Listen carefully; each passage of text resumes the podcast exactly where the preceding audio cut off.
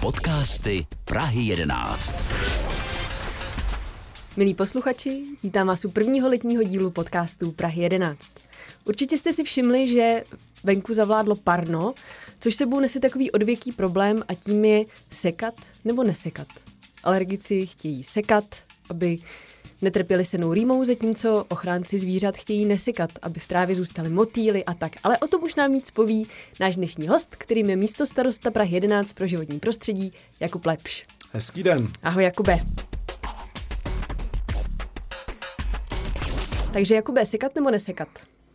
Tak, toť otázka a v zásadě ve výsledku si trofnu říct, že člověk, který sedí v mé pozici nebo v pozici, řekněme, eh, šéfa odboru životního prostředí, pozná, že trefil tu správnou hladinu sekání, nesekání, když přichází stejný objem stížností na posekáno, neposekáno. Pak tak nějak víme, že jsme se zhruba trefili eh, a samozřejmě, protože obě ty skupiny uspokojit nelze. Eh, I když my se o to trošku snažíme. Takže samozřejmě zhruba od roku 14, 15, 16 uh, jsou opravdu horké roky, zejména celosvětově. Uh, tehdy před těmi sedmi lety skončilo něco, co se zdálo, že existuje něco jako pauza v globálním oteplování. Dneska se říká, většina věců říká, že ani žádná pauza nebyla, a tehdy to tak vypadalo a potom v těch posledních sedmi letech, ale zase téměř každý rok zlomil nějaký rekord nebo se zařadil za ten některý z těch rekordních roků, takže uh, ono se tady nemluví pouze o globálním oteplování, ale o změnách klimatu. Cítíme i to tady uh, v Česku, v Praze a výsledkem je, že jsme se snažili změnit eh, celopražsky v naší městské části trochu tu péči o zeleň, zejména když se bavíme o těch travnatých plochách. Připomenu, je to nedávná statistika, která proběhla i médii, že Praha je druhým nejzelenějším hlavním městem světa po Vilniusu. Čili představa, že Praha je nějaká betonová džungle, to jsou daleko betonovější džungloidní z pohledu toho vedra města, než je Praha. A zejména Praha 11 těch zelených ploch má opravdu hodně, což je například vidět v tom, když se počítá Eh, jaké dostáváme příspěvky z magistrátu, kde jedním z relativně malých faktorů je tedy plocha zeleně, tak tam relativně dostáváme hodně. Takže máme ty zelené plochy, roste tráva, končí zima, tráva začíná růst a Jasně. Eh, v těch posledních letech, když ji sekáme, taky necháváme trošku vyšší, aby lépe zvládala eh, ten nápor, když přijdou ty horké dny, aby se lépe zotavila z té seče a lépe zadržovala vlhkost v půdě. Další, co děláme, je, že snažíme se sekat, omezit ten počet sečí když přijde opravdu horké počasí. A v neposlední řadě, což je nějaký pokus teda víc říct eh, těm oběma skupinám. Jedna skupina to nejsou jenom alergici, oni jsou to například majitelé zvířat, kteří říkají klíšťata. Jsou to fanoušci zakopání si smyčurou na trávníku, kde když ten trávník je vysoký, no tak to úplně nejde. Za to jde blbě a za B samozřejmě ta tráva třeba překáží nebo mají špatný pocit, že dupou po těch nějakých kytičkách, které tam mezi tím vyrostou. Tak to je jedna skupina, ta druhá. Eh, skupina říká přesně biodiverzita, hmyz je potřebný, to se říká, když se dřív řeklo asi hmyz, tak to, to říká otravný hmyz. Dneska víme, zase tomu si věnují odborníci, jak hmyz i ve městech je potřebný a to problém přežití hmyzu, který potom má nějakou roli v potravním řetězci a tak dále. Takže říkají nesekát, proč sekáte, eh, já fotbal nehraju, pejska nemám, teď to tak hezky kvetlo a, a vy to posekáte. Eh, tak snažíme se, jedním z těch kompromisů je, děláme takzvanou mozaikovou seč, že část mm-hmm. těch zelených ploch necháme v nějakých těch sečích eh, neposekanou, jakožto útočiště pro hmyz, případně další.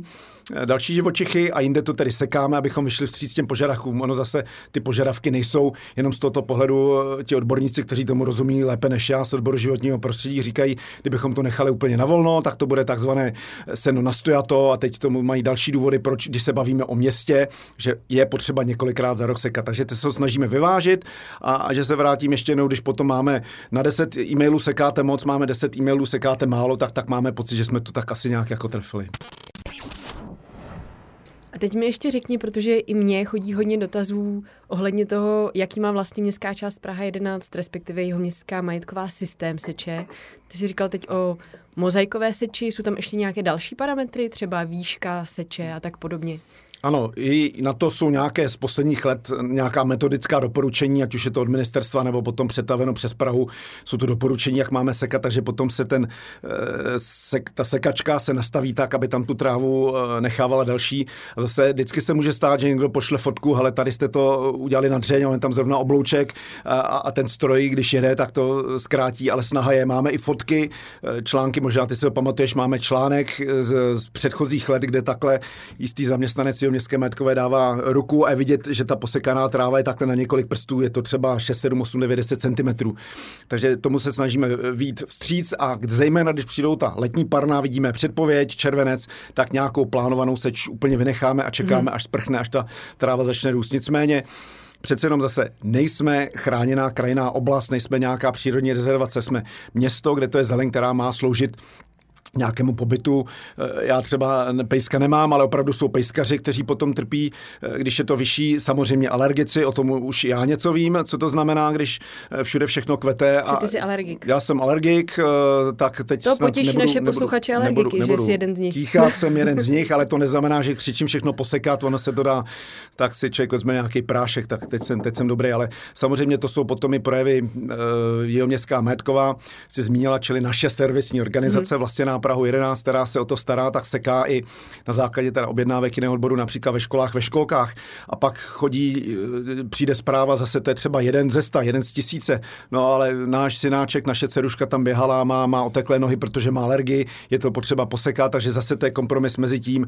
Ano, chceme mít kytičky jsou hezké, slouží hmyzu, ale zároveň jasné, že ve školce prostě je potřeba, ty děti potřebují na čerstvý vzduch, potřebují tam běhat a, a, a není možné, aby tam e, to narůstající, ten narůstající, ta narůstající část alergiků mezi dětmi potom takhle trpěla. Takže je to zase nějaká e, snaha nějaký kompromis a prostě někde se trefíme trošku lépe někomu, někdy hůře, e, ale říkám, nikdy nelze všechno uspokojit, ale tak to aspoň teda máme nějaký kompromis, který já považuji za vhodný.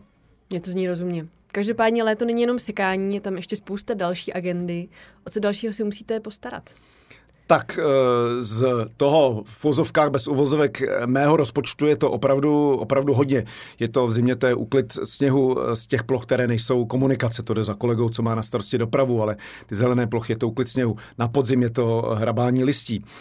Je to výsadba stromů, je to péče o stromy. Máme mobiliář, to jsou, to jsou lavičky, to jsou odpadkové koše. Na Praze 11 ve veřejném prostoru my máme stovky odpadkových košů, potom zase jsou některé, které jdou například za Prahou, ty jsou na autobusových zastávkách, které nás strašně štvou. Protože zase jsem dneska dostal fotku, ten, tenhle asi není tvůj. No je to, je to odpadkový koš ze zastávky MHD, který nespadá pode mě, je to tam napsané, nebudu tu firmu eh, PS jmenovat eh, a je nevyvezený, přetéká, takže já jsem prosadil stále. Ještě, no. Ano, já ještě v, tomhle, v téhle souvislosti zmíním, že vy ty koše, co pod vás nespadají, vlastně ani vyvážet nesmíte. Je to ano, tak? nesmíme. To, je, to, to bychom... si třeba málo kdo uvědomuje. Ano, nemůžeme, protože bychom plítvali penězi daňových tak. poplatníků, něco jiného, jako zrovna nemůžeme se domluvit tamhle s Frantou, eh, tamhle z Velkařské čtvrti, že mu přijdeme posekat zahradu, protože ho zrovna bolí záda. My bychom si mohli říkat, hele, sousedi si stěžujou, teď to tam všechno, všechno pilidou a tak my to Frantovi posekáme. To nejde. Na to jsou analýzy, že to je celé logicky, to je prostě plítvání eh, peněze daňových poplatníků na něco jiného. Tak někdo by si mohl myslet, že když je to ta Prahy třeba, nebo já hmm. nevím koho, státu, že bychom mohli, ale nesmíme. To navíc někdo to má na zodpovědnosti, ten se o to musí starat, takže my to můžeme leda hlásit, což opakovaně děláme. Tak my ty naše koše a jejich, jejich mnoho set uh, jsme začali vyvážet eh, v, v, eh, s intenzitou jednou denně. Stálo to náš rozpočet nějaké peníze, mě to stálo nějaké přeházení rozpočtu a prosazení na politické úrovni, ale jsem rád, že se, že se mi to podařilo prosadit, protože ať jsme dělali jakýkoliv kalendář, pondělí, středa, pátek, sobota, pondělí, čtvrtek, pátek, neděle, neděle, různě jsme to zkoušeli, prostě dřív nebo později ty koše přetékaly. Vysvětne sluníčko, lidé vyběhnou ven, matonka zmrzina a už to jede. Takže jsou to nějaké peníze, které to stojí navíc, eh, ale vydáváme je a ty naše koše jsou třeba vyváženy jednou denně. Dokonce díky dotaci uh, a samozřejmě investici ze strany jeho městské majetkové si ta jeho městská majetková pořídila dva elektrovozy, takže uh, až to takhle na jižáku za někým zabzučí, tak to jde elektrovůz to vyvážet, čili žádné místní emise. Eh, a daří se, že ty koše jsou opravdu vyvezeny, což neplatí o všech. Takže to je třeba jedna z velkých položek vyvážení tady těch odpadkových košů, protože jinak popelnice zase má na starosti někdo jiný na úrovni Prahy. Eh, výsadbu stromů jsem zmiňoval, prořezávání stromů eh, a potom další věc, která souvisí opět se změnami klimatu, s tím, jak se ukazuje, je strašně důležitá role eh, hmyzu i ve městech. A konec konců má to i nějaký estetický rozměr, tak to jsou květnaté louky, které na na, na můj pokyn jsme spolu s odborem začali zakládat v tomto volebním období, protože zase nějaké chytré hlavy vymysleli, že to je dobrá věc, to je nočmelák, motýl, další druh hmyzu a ještě se na to hezky kouká, takže některé vyhrazené plochy trávníků se sekají třeba jenom jednou za rok, po, po sezóně, když ta květnatá louka doběhne, už tam nic nekvete. Eh, a těch máme již 20 eh, na Praze 11, od těch menších po ty, po ty větší a eh, ono to není, to není záhon. Občas někdo říká, teď, teď to není hezké. Já jsem, já jsem zrovna teď jsem byl nedávno v Brdech a tam, když si představíte, že si vykolíkujete v krásné brdské obrovské louce, jakoby nějakých těch pár metrů čtverečních, co máme květnatou louku, to vypadá stejně. To směs nějaké trávy, něco odkvetlého, něco začíná kvést, něco kvete a to prostě opravdu louka, není to záhon. Mm-hmm. Takže v některé okamžiky tam kvet kvetou hezčí kytičky, někdy někomu se líbí vlčí máky, někomu chrpy, někomu něco jiného. Někdy to vypadá trošku víc, že to je ve prospěch trávy, ale prostě e, není to dělané čistě pro potěchu oka, ale, ale vypadá to většinou hezky. Několik měsíců v roce, květen, červen, červenec, pak už to většinou odejde a zase slouží to i tomu mm. hmyzu, což se snažíme propagovat, aby to bylo nějaké útočiště. A když tam půjdete, tak tam samozřejmě dokoliv, když tam půjdeš, tak tam uvidíš, že to obzučí a hejbe se to, ten hmyz si to opravdu tu cestu k tomu najde. Ano, a tam je lepší nechodit bos. No vůbec, ne, nezadupávat. Ani to není, jak jsem dostal hlášení, že tam někdo sekal pro králíčka nebo něco aha, asi, jo. To samozřejmě je nás 77, no, je nás hmm. 77 tisíc nahlášených oficiálních obyvatel, kde by se každý tisící šel nasekat pro králíčka, tak za chvilku z těch 20 květnatých luk nemáme nic, takže proto tam je nějaké hrazení nebo aspoň kolíky, aby to bylo vidět, kde to je a to je pro hmyz a pro potěchu a ne pro králíčka. Podcasty Prahy 11 provází Anna Kočicová. Ty jsi zmínil um, obecně změnu klimatu. A v poslední době se hodně hovoří o tom, jak ochlazovat městský prostředí právě i výsadbou dalších stromů, nebo jsou uh, různé ochlazovací vodní prvky. Co proto dělá Praha 11? Tak eh, to hlavní, co děláme, je, že vysazujeme stromy, což je investice do budoucna. Eh, a i když vysazujeme relativně eh, velké stromy, ono potom už také to leze do peněz jenom pro ilustraci, tak výsadba zhruba jednoho stromu, který my vysazujeme, tak ten strom dneska stojí třeba 10 tisíc korun, tak si to vynásobte, jestliže my jsme za toto volební období vysadili řádově někde přes 600 stromů, tak to už jsou nějaké peníze. Jo? Takže ono něco jiného je, když pokácíte smrkový les někde tamhle v hospodářském lese, dáte tam ty malé e, semenáčky a něco jiného, když my už hmm. vysazujeme e, relativně velké stromy. Ale cílem samozřejmě je, aby ten strom co nejdříve měl nějakou korunu a generoval ty efekty, co se týče lokálního klimatu, stín, vlhkost a tak dále. I když i takto stromy, to je samozřejmě otázka 10, 15, 20 dalších let, je to investice, hmm. investice do budoucna. No a ve městech, včetně samozřejmě nás, Praha 11, když jsme na tom trochu lépe než Vinohrady, Žižkov a tady ty čtvrti, kdy, kde opravdu je velké vedro, kde máte takhle barák, ať už je cihlový, betonový, pak chodník, silnici, no to, pardon, to je šílená výheň, Peklo. tak my jsme na tom lépe, ale Stejně se snažíme sledovat trendy a doporučení, jaké stromy vysazovat. Například jsme téměř úplně ustoupili od jehličnanů mm-hmm. zase na doporučení odborníků, protože ty to zvládají hůře. A máme k dispozici studii, kterou eh, si zadalo město, které proskoumalo stovky stromů primárně v tom centru, aby trošku přehodnotilo, ti odborníci přehodnotili to, které stromy, jak rostou, proč rostou eh, a zjistili zajímavé informace, že třeba i tak odolný strom jako akát lépe prosperuje na té straně ulice, kde svítí dopoledne, nesvítí odpoledne, ale tam, když roste i odolný akár, který zvládá vedro, sucho a tak hmm. dále, hmm. roste na té straně ulice, kde odpoledne svítí, tak často s tím má problémy, uschne, napůl Dobře. uschne, protože prostě ty teploty vedra a sucha jsou čím dál tím extrémnější. Hmm.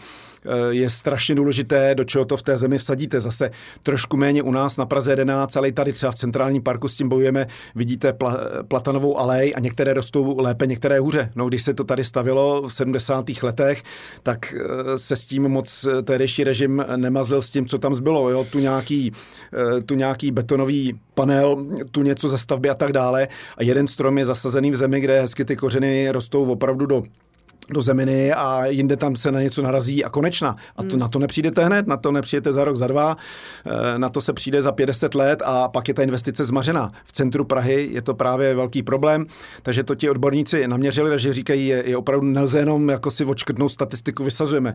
Musí se to vysazovat na správných místech, správné druhy, což jsou teda zejména listnáče eh, a je potřeba o to pečovat, co znamená zálivku. Takže když se bavíme o, o tom, že ty stromy vysadíme, tak je potřeba zalévat. Eh, moderní eh, metoda efektivní jsou ty takzvané závlahové vaky zelené, které již vidíte na čím dál tím víc místech. My jich máme téměř 800, kdy eh, ta výhoda je dvojí, oni se strašně rychle naplní, čili je to efektivní. Tam přijede nějaká cisterna, těch nějakých, řekněme, 60 litrů tam napustí okamžitě. Mm-hmm. Kdyby z těch 60 litrů takhle hadicí vzala u baráku, jak my to děláme tam, kde já bydlím se sousedama, tak to se rozlije, těch 60 litrů prostě nedostane se tak, kam má. Takže to hrozně rychle se napustí, může se jít dalšímu stromu a potom z toho závlavého vaku to postupně vytéká přímo k těm kořenům, které ten strom má, takže to je efektivní metoda. Zaklepu to minimum se jich ztratí nebo jsou terčem nějakého vandalismu, ne že by jako nula, ale téměř nula, což považuji na Praze 11 až, až za zázrak. Takže samozřejmě, kdyby někdo viděl, že se někdo v noci plíží s vaky, tak prosím nahlásit, ale zatím ještě jednou klepu jsme málo terčem vandalismu a toto nám umožňuje, že zvládáme relativně eh, tento navýšený počet vaků, šli jsme z 200 na 400, teď jsme na, hmm. na 800 vacích. Používáme výhradně dešťovou vodu z retenční nádrže, kde tedy jsme daleko napřed před například plány, eh, které má Praha jakožto celek z toho pražského klimatického plánu, kde je v plánu snížení eh, vody z vodovodního řadu, čili jako z potrubí, teď nevím, o desítky procent, nebo už jsme na nule. My to stoprocentně používáme z retenční nádrže a ještě další retenční nádrže přibyly například u Starochorovské vysoké školy, eh, takže ta kapacita by měla být dostatečná. Zatím se nám ještě ani jednou nestalo při tomto počtu, že bychom eh, přišli o, o tento zdroj eh, závlahové vody museli jsme se také obrátit na potrubí. Jak když tě takhle poslouchám, tak to úplně rozbíjí moji představu o tom, kolik peněz spolkne životní prostředí. Dokázal bys třeba vyčíslit, kolik stojí vysadit jeden strom, udržet ho naživu aspoň rok, přesně díky těm závlahovým vakům a další péči?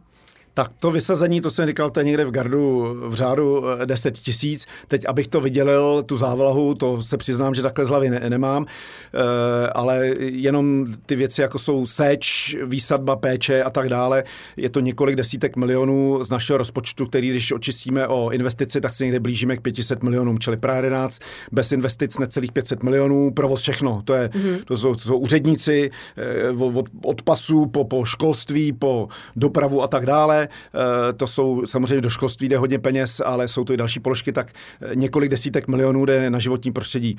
Ideálně by mělo jít eh, ještě více, ale je to samozřejmě nějaký kompromis mezi tím, že nemáme, nejsme úplně bohatá městská část, to bych se musel pouštět do toho, kde ty peníze získáváme a například, že my máme velmi málo svěřeného majetku, který by generoval mm. nějaké dodatečné příjmy, což nechci tady vypadat nějak jako zaujatě proti někomu zmíním kolegové z Prahy 2 se nebudou zlobit, ale jsou takovéto městské části, které jsou na tom lépe, protože hospodaří s nějakým svěřeným majetkem, kdo dojde na Prahu 2 a tam kavárna, tamhle nějaký podnik a samozřejmě generuje to nájmy, které my, kdybychom ty prostory na, na Jižáku měli, tak asi eh, stejný ekvivalentní příjem z toho nebude.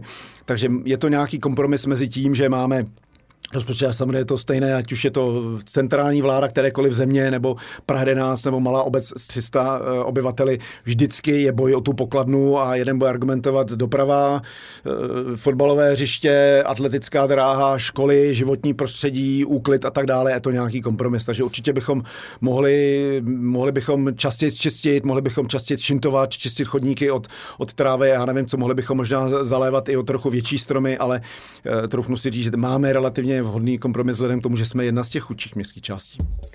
Podcasty Prahy 11. Teď na chvilku zůstaneme u vody. To je jedno z dalších témat, co už léta rezonují jižním městem, potřeba většího množství vodních prvků. Hmm. Respektive potřeba, je to otázka i nějaké jako místní touhy. Eh, lidé by určitě chtěli víc mlžítek a fontánek. Eh, jak to v tuhle chvíli vypadá? Máme nějakou naději, jo. že se rozšíří jejich řady? Já si já, když jsem v roce 2014 ještě sepisoval i nějaký volební program, tak jsem tam za ty eh, vodní prvky eh, hrozně moc horoval a to i za právě za různé fontány, které třeba na Jižním městě můžeme vidět eh, v tom biznisovém, biznisové čtvrti The Park, hmm. kde jich je opravdu strašně moc a provozuje soukromý tam majitel. Ale to bylo přesně v době, kdy dobíhala ta jakoby pomyslná pauza v globálním oteplování a potom, jak Česko zažilo i období sucha, tak se u těch vodních prvků trošku posunují preference, co dělat a co nedělat, protože se s tou vodou musí zacházet mm. citlivěji Myslím, že se nepletu, že snad dokonce i ten belgický čurající chlapeček snad už má okruh, aby to, co načurá, nešlo, nešlo do kanálu. Jestli se pletu, tak se nadálku belgickému chlapečkovi omlouvám, ale myslím si, že už i tam se to zacyklo, co jsou potom věci, které stojí hrozně moc peněz, je to dražší technologie a musíte řešit nějakou tu čistotu vody. Takže spíš ten trend je teď například směrem k těm mlžítkům od těchto velkých masivních. A tady si jenom prvků. zastavíme s kvízovou otázkou, kterou si pro vás jako co připravil. co to je mlžítko, můžeme vysvětlit potom. Ale kolik vody spotřebuje mlžítko za den? Tak já nebudem teď odpovídat. Ne, to vám řekneme až na konci. Aha. Tak. tak Přemýšlejte. Eh, směrem k těm mlžitkům, která fungují buď to na, na mechanické spuštění, nebo na čidlo, nebo ty, které instalujeme, objednáváme u, a teď, teď se stydím, a PVS nebo PVK, mě se to plete, u jedné z těchto firm, objednáváme a které mají čidlo teplotní, že oni to centrálně spouští, takže když je 17 a prší, tak se ne, ne, nepustí mlžítko, proč by se pouštělo. Zatímco když teplota stoupne přes nějakou hranici, někde těsně na 20, tak se mlžítko spustí. Což jsou levnější prvky na instalaci, levnější na výrobu a spotřebují relativně méně vody, než když se bavíme například o nějaké fontáně, které v době výstavby Jižního města se také někdy, někdy dělali, ale vždycky to byl model vyteče voda z potrubí a, a vodovodního řadu a, končí někde prostě v kanálu. Takže i teď třeba, co město bude provádět uh, pos, revitalizaci poslední části centrálního parku, či té hlavní zelené osy Jižního města 1, tak tam měl být nějaký jiný vodní prvek a teď už jsou no. plánována, plánována mlžítka s ohledem tedy na to, ano, chceme, aby se někdo mohl ochladit, ale samozřejmě jakýkoliv objem mlžítek jako neporazíte, neporazíš uh, tepelný městský ostrov, to, že stoupá teplota, to je opravdu jenom, že se tam někdo jako příjemně ochladí. Hmm. Uh, takže to je takový doplněk, to není žádné řešení toho problému změny klimatu a když už se k tomu tady přistupuje, tak dává smysl, že to je věc, která uh, bude relativně ekonomická a nebude té vody čerpat tolik. Dají se v tomhle ohledu vysledovat nějaké trendy, třeba i inspirace zahraničím, jak ochlazovat městské prostředí takhle v létě? Tak eh, je to zeleň, zeleň, zeleň. Ať už hmm. je to potom na střeše, eh, případně nějaké zelené fasády, tak samozřejmě kde to jde. A eh, jedním z témat, která se i řeší potom tedy je, většinou ještě vždycky nám někdo radí a já to chápu, říká, proč jste nedali strom sem a my musíme odpovídat, buď to teda je jedna z odpovědí, není to náš pozemek, ale častá druhá odpověď je, tady jsou sítě. A to už není téma pro Prahu 11, ale řeší se to třeba občas na magistrátním výboru pro životní prostředí. Do jaké vzdálenosti od sítí můžeme vysazovat stromy, kdy se zdá, že ta, ta republiková pravidla někdy jsou trošku přísnější. Samozřejmě nesmí se sázet na sítích, abychom kořeny stromů potom porušili nějaké sítě, když zejména dřív se to dělalo, to je neuvěřitelné, kde všude jsou z minulosti vysazené stromy, se to tam prostě hodilo a nějak se to neřešilo, nebo ty sítě také nejsou pokaždé správně zakreslené, ale to je jeden ze způsobů, když tedy vysazujeme stromy, jestli nebýt trošku, eh, trošku liberálnější v těch pravidlech ohledně toho, kde k sítím eh, se dají vysadit stromy a potom, když, nebo samozřejmě potom tom, jak se ty sítě do, do, do té země dávají. Ale když pojete opět zmiňovaným centrálním parkem, eh, platany vlevo, platany vpravo a každou chvíli nějaká díra, no, ve smyslu v té aleji, což je právě dáno sítěmi a Sítě. hmm. Eh, a ony, až ty platany povyrostou dalších 20-30 let, tak budou mít tak velké koruny, že tam bude stín, když tam třeba bude mezera, ale třeba nevypadá to ani tak hezky, ale tam je to zasíťované, když se člověk podívá hmm. na tu mapu těch sítí skrz na skrz. Takže tohle je jedno téma, kde sázet více, eh, více zeleně a co neplatí to zeleň, kde jde dát zeleň eh, od, od střechy po, po, po případně fasádu, po, po ty veřejné prostory, tak tam tu zeleň dát.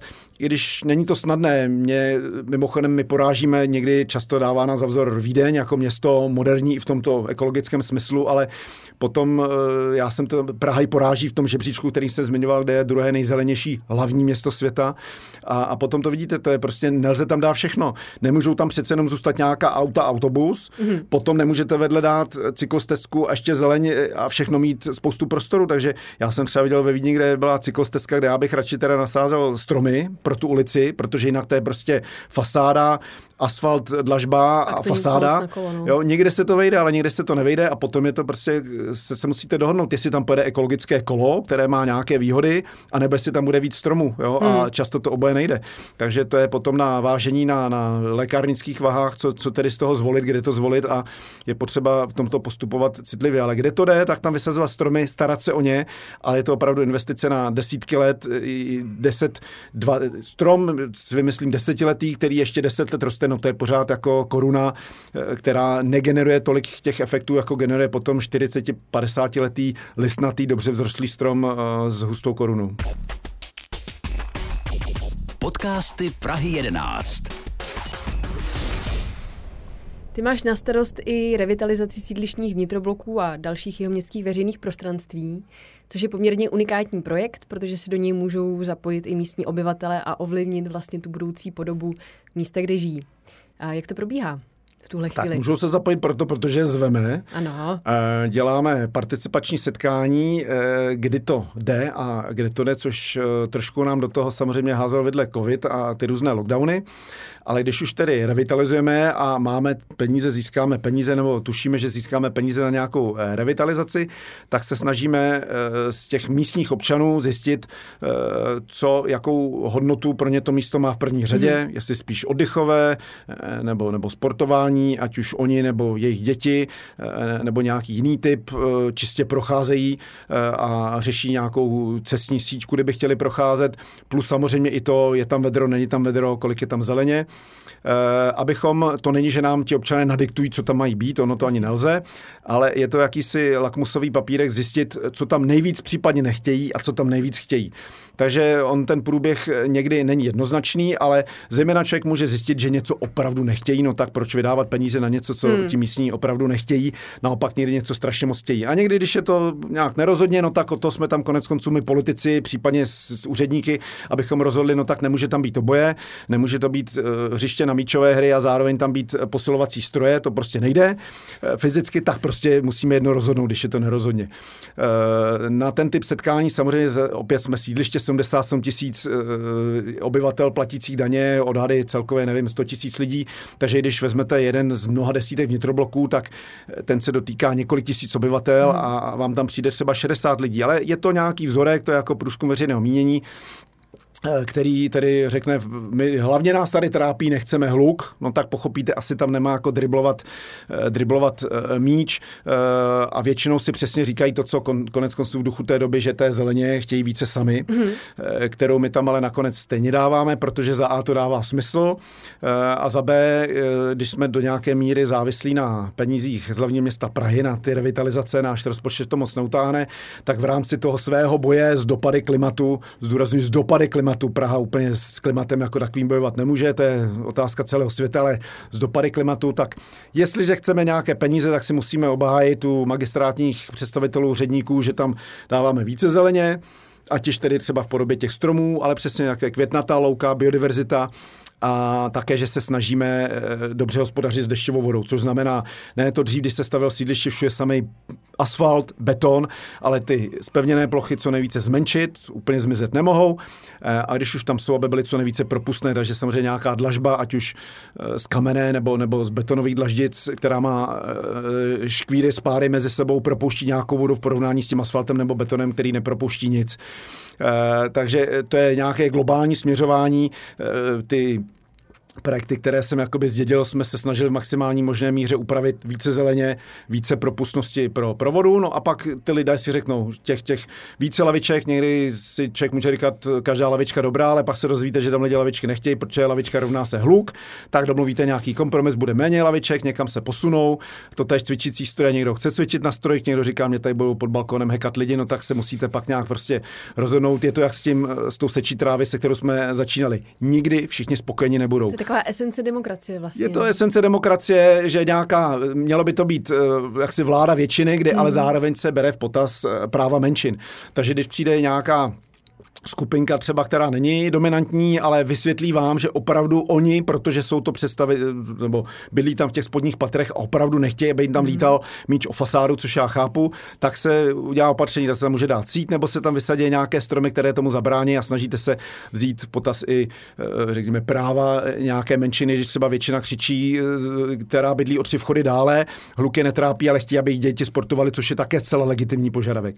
Takže se to snažíme takto uh, zjišťovat zjišťovat takovouto metodou, že se nejdřív těch lidí obecně ptáme, to jsou zase návody, jsem eh, zapojil Prahu do Národní sítě zdravých měst, která zase to není, že to někdo vymyslel, to se používá jinde ve světě, jak moderovat takovýto typ diskuze, rozdělit ty lidi třeba do skupinek a tam se jich nejdřív ptát, než jim předložíte nějaké řešení, co tam dělají, co se jim tam líbí, co se jim tam nelíbí a potom to teprve směřovat k nějakým konkrétním nápadům, o, o kterých se potom hlasuje a pak tam normálně čárkama u tabule vám vyjde uh, hřiště na míčové hry 35 hlasů z 60 uh, a teď si vymyslím biokompost 5 hlasů z 65, protože by tam všem jsme dělali biokompost tam třeba nechtějte, dávám teoretický příklad. No a teď si to vysvětlil a někdo mm-hmm. ti to ukradne ten nápad. To jedině to dobře. Takhle dávat ne, ne, ne, ne, ne, to je jedině dobře opisovat, jak ve škole neopisovat, ale v reálu opisovat, což je mimochodem jedna, byla z jedna z těch mých motivací pro vstoupit do té národní sítě zdravých měst jakožto platformy, kde se dají opisovat krás nápady jiných. E, proč zkoušet něco vymýšlet, když už někdo to otestoval, spál se, nespál se a samozřejmě nelze vždycky všechno přenést, e, ať už se to jedná e, samozřejmě přenést nějaké recepty na cyklodopravu z nějakého placatého města do Hornaté Prahy, ale obecně jestliže někde něco funguje, anebo naopak nefunguje, tak je dobré se poučit to, co nefunguje, nedělat a to, co funguje, hmm. klidně ukrást. Takže nejsme na základní škole, že opisovat, já učím na vysoké škole, tam se jaký nesmí opisovat, tady naopak opisovat, opisovat od těch, co to dělají dobře a mají to vyzkoušené. Tak dobře, já ti to schvaluju. Podcasty Prahy 11 provází Anna Kočicová. Hodně lidí, když začne vlastně běžet nějaký podobný projekt a pozvete je k tomu, že mají participovat a říct svůj názor ohledně revitalizace, tak jsou potom překvapení, jak dlouho vlastně to trvá, než ten nápad je skutečně realizován. Dokázal bys nějak popsat ten proces a vysvětlit, co všechno to obnáší? Tak eh, když se bavíme o třeba revitalizaci těch vnitrobloků, tak tam standardní postup je studie, co znamená, eh, a to je opravdu, je to celé na dlouhé lokte, takže my, někdy to vlastně i dobíhalo a někdy to teprve začíná. Ale ten standardní proces může vypadat tak, že studie, či nejdřív se těch lidí zeptáme nějak obecně, to se přetaví ve studii, ta se s těmi lidmi ještě jednou participuje, mohou být nějaké drobné finální korekce úpravy té studie, pak se musí vysoutěžit zpracovatel projektové dokumentace, na základě které lze získat územní rozhodnutí a stavební povolení a, a všechny ty povolovačky a k tomu se vyjadřuje spousta orgánů, teď tam jsou, já nevím, jo, be, be, požárně bezpečnostní předpisy a dopravní věci a já nevím co všechno. E, v těch detailech to má na starosti právě taková to vysoutěžená firma, která tomu rozumí a potom teprve začne, začneme soutěžit e, realizační firmu. Mm-hmm. A teď jsme v prostředí, e, v prostředí veřejných zakázek, zadavatele veřejných zakázek, takže se všechno musí soutěžit a je to, já sám nebudu navrhovat, že by se to mělo dělat jinak, ale je to často frustrující frustrující, protože když si představím, že jsem ve stejné, mám stejný vnitroblok, ale je to vnitroblok, řekněme, u soukromého hotelu, všechno by šlo daleko rychleji. Hmm. Ne ty povolovačky, to je jasné, to je potom na státní zprávu, tam to je úplně stejně dlouhé. Ale já se můžu vybrat, že mi to nakreslí Pepa, který řekne, hele, zrovna mám 14 dní čas a mě úplně do, že mě to bude stát víc peněz, když spěchám, to jakožto zadavatel veřejné zakázky nemůžu, a že musím soutěžit. A je to až někdy překvapivé, že se do těch některých, zejména menších zakázek, eh, hlásí méně, méně firm, protože zase oni musí podat nabídku, vůbec nevědí, jestli to, jestli to vyhrají, to je nějaká práce, teď na to čekají, pak tam jsou nějaké lhuty, kdy je vyzveme, jim se to nemusí hodit ta lhuta, mm. protože můžou mít zase nějakou jinou zakázku, takže ten eh, proces, eh, kam ono to bude trvat i soukromníkovi dlouze, ale Uh, jeden, jeden faktor je tedy ty rozhodovací procesy na úrovni té státní zprávy, všechny ty povolovačky a tak dále. A druhá ta věc je, že jsme veřejným zadavatelem, který prostě musí eh, postupovat dle pravidel, vždycky to soutěžit. A říkám, je to v pořádku, ale je to jako s demokracií. Já neznám lepší systém než demokracii. Demokracii budu vždycky hájit, ale jako někdo, kdo na komunální úrovni eh, je součástí demokracie, tak vidím, jak ten proces je často neefektivní, ale lepší recept nemáme. Prostě musíme to vydržet, protože, jak říkám, teď se snad tady střední Azie neurazí. Ano, kdybychom byli ve střední Azii, tam je nějaká země, Turkmenistán, si uvedu, omlouvám se Turkmenistánu, ale tam nějaký místní... Já myslím, potom, že asi neposlouchají asi snad neposlouchají, tak tam spousta věcí může fungovat rychleji, ale dřív nebo později se to zvrne. Demokracie je hmm. potřeba, ale opravdu jako neefektivnější systém to teda není a pro někoho, kdo taky, já jsem přišel po 14 letech v soukromé firmě, to je někdy frustrující, jak ty věci dlouho trvají, ale uh, musíme se snažit v rámci těch pravidel to dělat co nejrychleji na republikový úrovni se snažit, na republikové úrovni se snažit, aby ty povolovací procesy státní zprávy byly co nejrychlejší, to je věčný boj, eh, ale zároveň musí být nastavena, nastavena pravidla, aby samozřejmě tam ta zase konkurence v těch nabídkách, aby se opravdu generovaly nejlevnější firmy a tak dále. Je vidět, že jsi demokrat. Jsem demokrat jednoznačně. Jinak ty si vlastně místo starostou Prahy 11 už druhé volební období, mm-hmm. ale v tom prvním si vyzkoušel úplně jinou gesci, což bylo školství, kultura a sport. Přesně tak. Co a... je lepší? Uh, tak uh, to to životní prostředí je někdy o trošku jednodušší, když právě teď jsme strávili několik minut, že jsem tě popisoval, jak dlouho tam trvají procesy eh, v tom školství, když člověk má představu, že něco by se třeba trošku změnilo, tak je to někdy ještě na déle eh, a je to ještě daleko víc komunikace, protože to víc s lidmi v tom životním prostředí, ten strom, jako když ho člověk ňapne a strčí, taky to někdo musí udělat, někde se musí koupit. Eh, mimochodem těm stromům teď, tak jak všichni sází stromy, tak odvrácená strana toho je právě narůstající cena, že se ještě vracím k tomuto tématu tématu, jsem říkal zhruba 10 tisíc za strom, to je také dáno tím, že platí poptávka, nabídka. A když se všichni rozhodnou, my budeme sázet tady tolik stromů a to je dnes do firmy, tam je nějaká nemerovaná firma, co vyrábí nějaký automobily za každý autostrom a tohle to, no tak eh, to není, že za půl roku vyrobíte mm, ty stromy, to trvá. Jo? A eh, někdy se stane, že potom musíte dove, nebo vezmete stromy, které byly vypěstovány jinde v jiném podnebí a oni se tady nechytnou, protože prostě jsou zvyklé nějaké italské nebo jaké podnebí. Takže ani, ani v té zeleni to není jednoduché, hmm. ale ještě v tom školství, tak to už jsou vysloveně eh, lidé, takže tam je potřeba uh, si trofnu říct postupovat eh, za A, mít velmi, velmi malá očekávání ohledně nějakých změn. On si člověk také musí položit otázku, jestli si jistý tím, že ty změny, které, i když je nevymyslel on, ale že se opírá třeba o nějakou autoritu, jestli jsou to opravdu dobré, dobré změny, hmm. jestli jsou proveditelné a tak dále. Takže to školství je nesmírně důležité, aby naše školství bylo kvalitní a to otázka, ale na, na generace to už vůbec není. Běh na jeden eh, volební, volební cyklus, kdy mimochodem si řekněme na rovinu, od voleb k volbám je čtyři roky, ale to je tak jako sotva skoro tři, než po volbách vůbec vznikne nějaká rada, si tam sedne, udělá programové prohlášení, pak máte dva a půl, tři roky a pak už se připravuje další volební kampaň, takže zase nehájím to ani omylem, ale to, že čínští komunisté mají pro své vůdce měli, teď teď to tedy změnili a měli vždycky dvakrát pět let, že tam ta nějaká garnitura kolem toho generálního temníka byla na deset let, tak e, při všem tom, co budu vždycky říkat, americký náš systém demokracie je daleko lepší, tak jestli prezident má čtyři roky, z nich část tráví volební kampaní, předtím zase etabluje svůj nový kabinet a tak dále, nebo jestli čínští soudruzi si zvolí toho hlavního soudruha, ten má v zásadě deset let na to, hmm. aby plánoval, tam se nějaké dlouhodobé systémovější změny dělají lépe. Takže rozhodně nepro, neříkám, že máme nějak jako předělávat demokracii a, a dívat se s jedním okem k Číně ani k Singapuru. A my to pak ale... se stříháme tak, aby to vypadalo, že chceš tedy jako diktátora. Ne? No tak to, to ti děkuju, ale já doufám, že to budu moc kontrolovat, než to půjde ven, žádný střihání. Jo? E, takže, eh, to, takže to volební období na to s tím školstvím.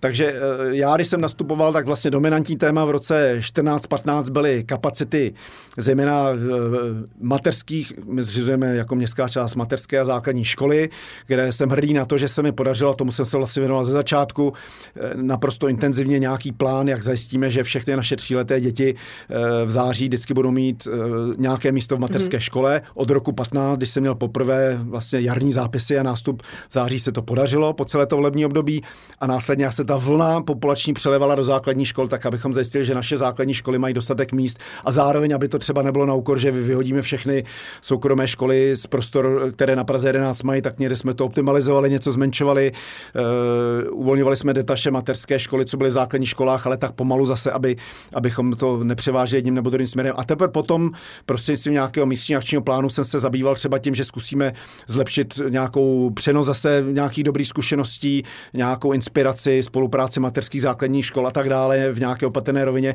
Takže také to bylo téma, které mě bavilo a je to všechno na dlouho. Navíc si nadále si myslím možná ještě víc po té, co jsem skončil jakožto místo starosta pro školství a přibyl jsem na životní prostředí, že toto je opravdu v první řadě prostě otázka pro eh, ministerstvo, ministerstvo hmm. školství a pro republiku.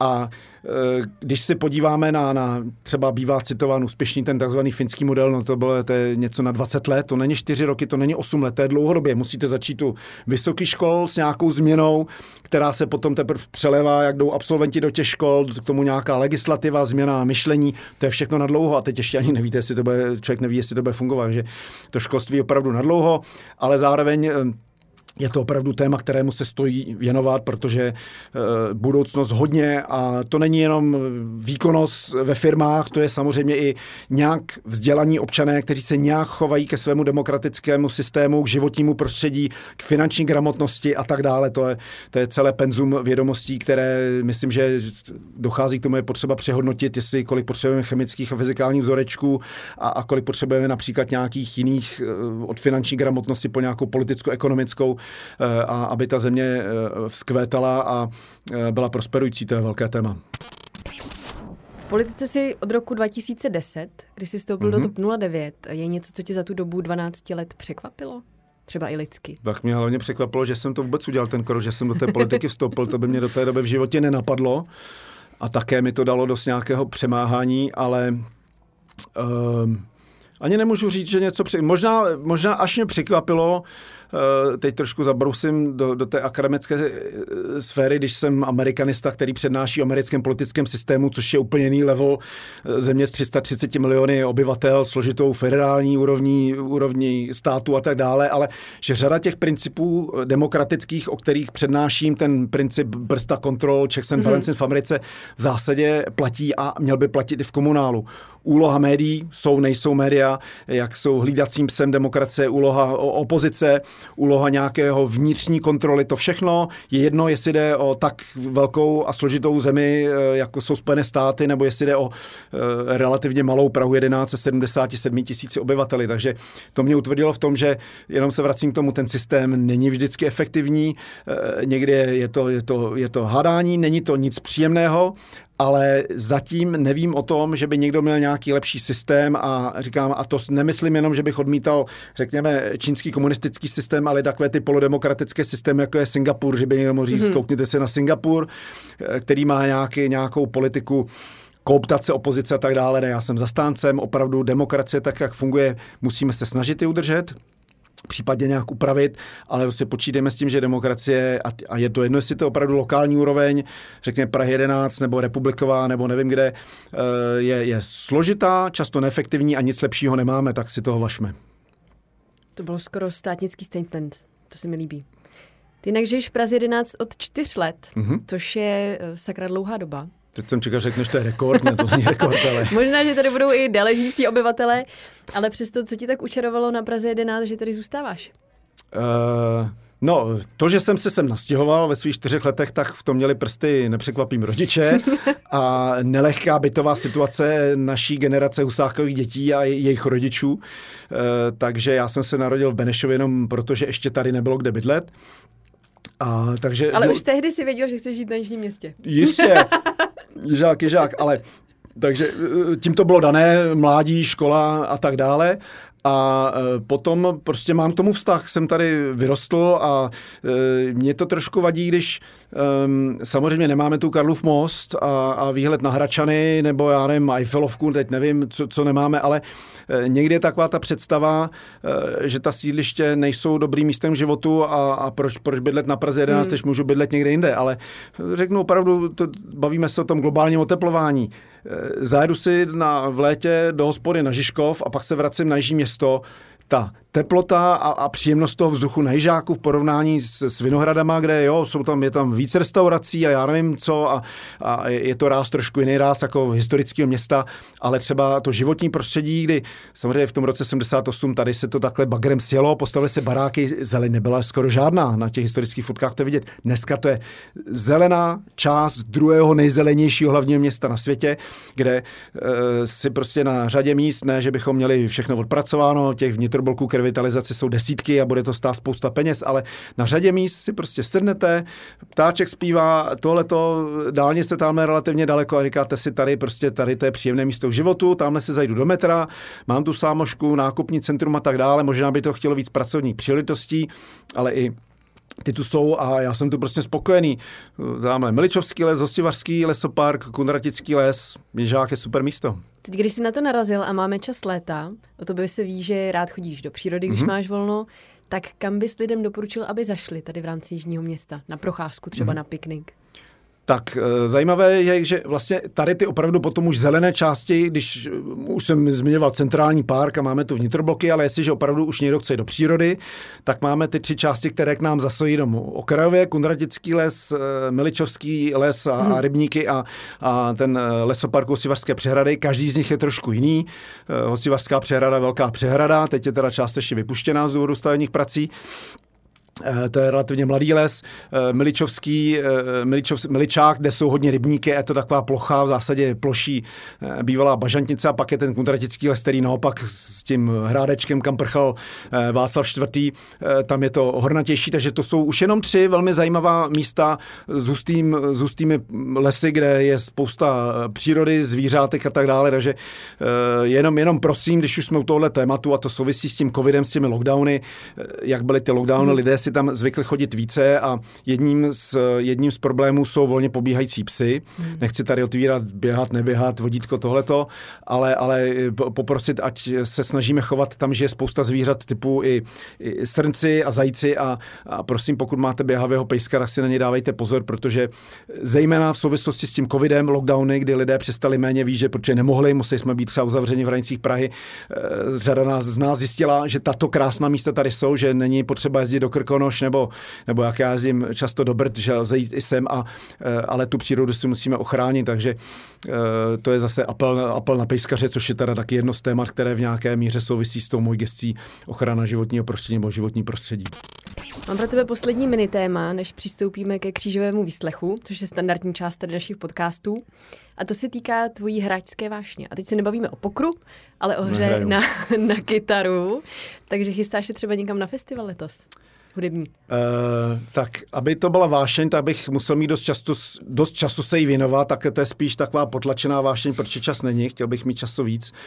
A s, s nějakou skupinou jsem nehrál, ani nepamatuju, když vynechám tři písničky 1. května, kde jsme si zahráli na Petříně e, s, s kolegy v rámci zahání volební kampaně, tak jsem roky nehrál ve skupině, protože nikdo z nás tak nějak nemá čas a z, u mě to platí hodně. Ale e, teď jsem si koupil lístek na Jeffa Becka na 11. července. Myslím si, že se hmm. vůbec nic nestane, když to zapropaguju. E, dokonce pro velký zájem, protože tam s tím hostuje Johnny Depp. Já si nebudu namlouvat, že tam ten obrovský zájem se týká jenom Jeffa Becka, když by se mi to líbilo jakožto kytaristovi něko, někomu, kdo Já Jeffa Becka má hrozně rád. Deppa, no. no tak a on nespívá špatně, jo, ale myslím si, že tam jako objektivně on tam bude trošku doplněk na pár hmm. písní, on zpívá pár písní. E, jako pro nás kytaristy Jeff Beck je jedním z nejlepších, ne, ne, řekneme třeba rokový kytarista, asi trofnu říct jednoznačně nejlepší rokový kytarista po mnoho desítek let. Já už jsem jednou viděl na hokej ve Spartě, tak teď bude to přeloženo do, do O2 arény, tak to je koncert, na který se extrémně e, těším a všech, všem to doporučuji, takže možná budou i další příležitosti, ale tohle to určitě vím, to bude kytarový zážitek par excellence.